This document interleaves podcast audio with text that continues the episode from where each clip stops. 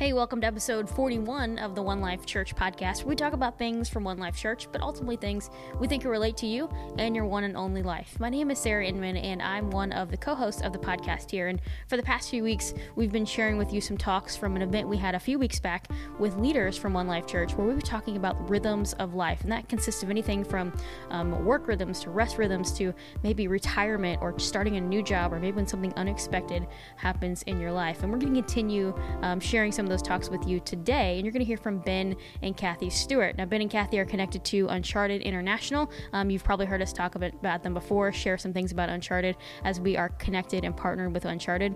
Um, ben has taught at One Life before, and also Kathy um, is an amazing teacher herself. So I think you guys are really going to enjoy hearing just a continuing conversation about rhythms from Ben and Kathy Stewart. We are going to continue on now with Ben and Kathy Stewart. You might know them from Uncharted. Um, also, um, just being around here and being awesome people. And we're excited to hear um, as they are passionate about rhythms as well and continue this conversation. So we're going to hear from Ben and Kathy now. Okay, awesome. Thank you, Sarah. And thank you, um, first of all, just for the One Life staff for providing the space for this. Um, man, I, I need this. Uh, this has been really sweet so far already to the panel. Thank you. Uh, we'll reference some of those things and Dan, that was fantastic. Thanks for thanks for that word. That was beautiful. Um, so we're just going to share a few different things, a couple of different things, really, more aspects or mindsets that have helped us in our journey and, and honestly even our struggles in finding healthy rhythm uh, in, in life, in parenting, in marriage, uh, but then also layered over that in, in full-time vocational ministry and in leadership in general. And I want to start uh, both by referencing uh, a resource that I would highly recommend, and then a quote from it. This is uh, a, a, guy who is sort of a mentor and a speaker um, that we were connected to named Ken Shigematsu. He writes this book, God in My Everything. And um, I want to start this quote that says In response to God's lavish love towards us, we cultivate a rule of life, a rhythm of practices that will help us experience Jesus and embody his wisdom and love in every sphere of our lives. And there's a couple of reasons why this quote struck me as important to begin with. First, I love how he says it's in response to God's lavish love. And I think that's important to note, especially when we talk about the idea of rhythms um, and other ways that we describe rhythms as rules of life or spiritual disciplines. Sometimes guilt can be associated with those like oh yeah okay they're talking about things that i should do more of or be better at or more disciplined. And, and, i love how the stance and the approach the starting point really that he's saying is no no no it's in response from god's lavish love that is poured on us. And that the goal is not to walk away as a better christian but it helps us experience jesus uh, in, in his wisdom and love in every sphere of our lives. So that's, that's what we hope is, is really the tone and the starting point is that it's all this talk and all this conversation and practice of rhythms is flowing from a response of the lavish, lavish love of God in our lives. Um, so we just have a couple of, of basic sort of aspects or mindsets that have guided us and influenced the way that we try to live rhythms in our life and um, don't always do perfectly with it. But there are two things that we've probably painfully had to learn and continue to learn as we walk through life. So, yeah, we narrowed down to two main points, and then we'll just get super practical in six minutes and 10 seconds. So, number one is um, it's really about fruitfulness and not producing, which is really tough because we live in a culture in Western Christian society um, where it's about striving and producing. And although none of us would love to admit that, that is how our culture functions. So I would say you've heard the quote, cleanliness is next to godliness, but I believe in Western culture, busyness is next to godliness. That is the idol we hold to and the pedestal we stand on. And really, what we have to ask ourselves is is this fruitful, or am I just trying to produce. And really, the reality is what is fruit? Fruit should always be life giving for us and other people. So if it's not giving life and it's not breathing life, you're not producing fruit. You're just striving. Um, and so that is something that in years of ministry, we speak that to each other. Is that really fruitful, or are you just trying to produce? Um, in my book, I'm going to recommend you is Sacred Rhythms by Ruth Haley Barton. She writes a lot of good stuff. Um, and one thing she mentions is, quote, there is nothing in Western culture or even in our religious subculture to support us in entering into times for unproductive being rather than frenetic doing. So, would you agree? Don't you think it's kind of like that? So, our goal is to produce fruit that is life giving to ourselves and other people, not produce more stuff. And we see this. Jesus demonstrates this to us.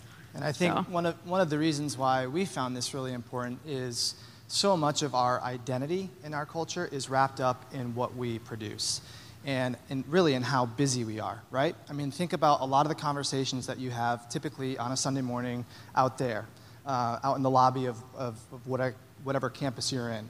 How, how do we typically begin those conversations? You know, well, how was your week? Oh man, well, it was really busy. You know, first I had this and then I had that. And, and that's not inherently bad, but it's, it's sort of indicative and a temperature of our identity too often is wrapped up into what have I kept busy with? Am I, am I proving my self worth with how much I've done? And really just allowing the Spirit to enter into that space and free us of that. And, and to know and be confident that our identity is not uh, controlled by or, or defined by how much busy work we have committed in the last seven days. And so that moves us into our second point, which is um, the art of disappointing. The art of disappointing is something that we have had to learn to master. And basically, what that means is learning how to say no.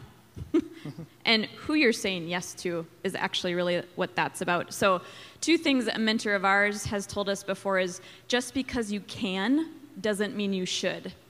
Just because it's good doesn't mean you should.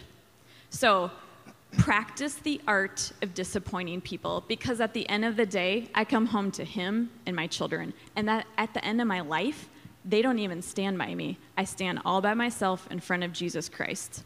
And so that's who I answer to. So I'm gonna, I'm gonna disappoint a lot of people. I'm really gonna let a lot of people down. But he cannot be disappointed first, and then they cannot either. So really practical. Just was- a couple I was things. just gonna add real Oh, quick to that. um, I think I'm- that really- I'm really, I'm keeping time a so job. well. I just Yes. want to win. Okay. That's awesome. Um, so I think I'm a three. I'm a three on the Enneagram, and Yeah. I'm an achieve. Okay. Yeah. Sorry. All right. So the reason I want to I want to interject is I think that connects well to something that you, Larry, were talking about that is huge, um, where you were talking about just how typically the, the things or the people that are noisiest get our attention, um, but they're not necessarily the most important things that should be getting our attention. And in order to live that out, I think, um, especially as leaders and influencers, it is important to learn this art of disappointing people. That um, to, to do what Larry was advocating for, which I full, fully agree with, you have to know that there's going to be a cost to that. You have to know that there's going to be a cost to giving life to the right areas. There's going to be a cost to giving life to the right relationships. Um, and that cost is you're going to disappoint other relationships. You're going to disappoint other, uh, other people. And um, I think that too often we, we bypass learning the art of disappointing. And so then we allow the tyranny of the loudest to, uh, to grab our attention the most. That's good stuff. Um, so, so- real quick, um, Now you can keep going. Now you can win. spiritually, spiritually, God in our everything, spiritually is part of all this. So maritally, every single morning, Ben and I get up and have coffee for an hour and a half. That means I get up really early and I don't work out, and I don't care because this is the most important thing to me. And so that is a shift in my life. So we have coffee, we pray, we talk about all the stuff in our life because that is the only time we have. So that is sacred to us.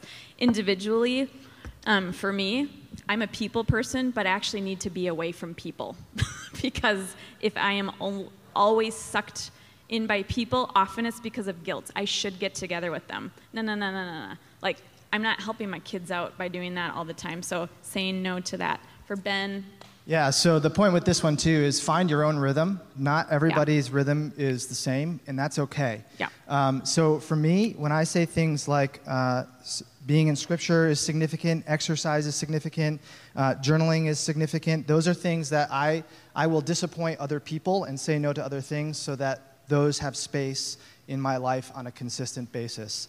Um, but to feel freedom that those may not be the things for right. you. Right. And to find those things that Everybody's different. And for those of you who are parents, um, we have learned as our kids are now teenagers, we find instead of like, we can't always just, um, we, our rhythms now include them.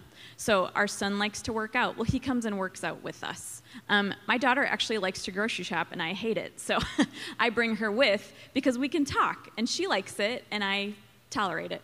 So those are rhythms of our life that are natural, but we include them.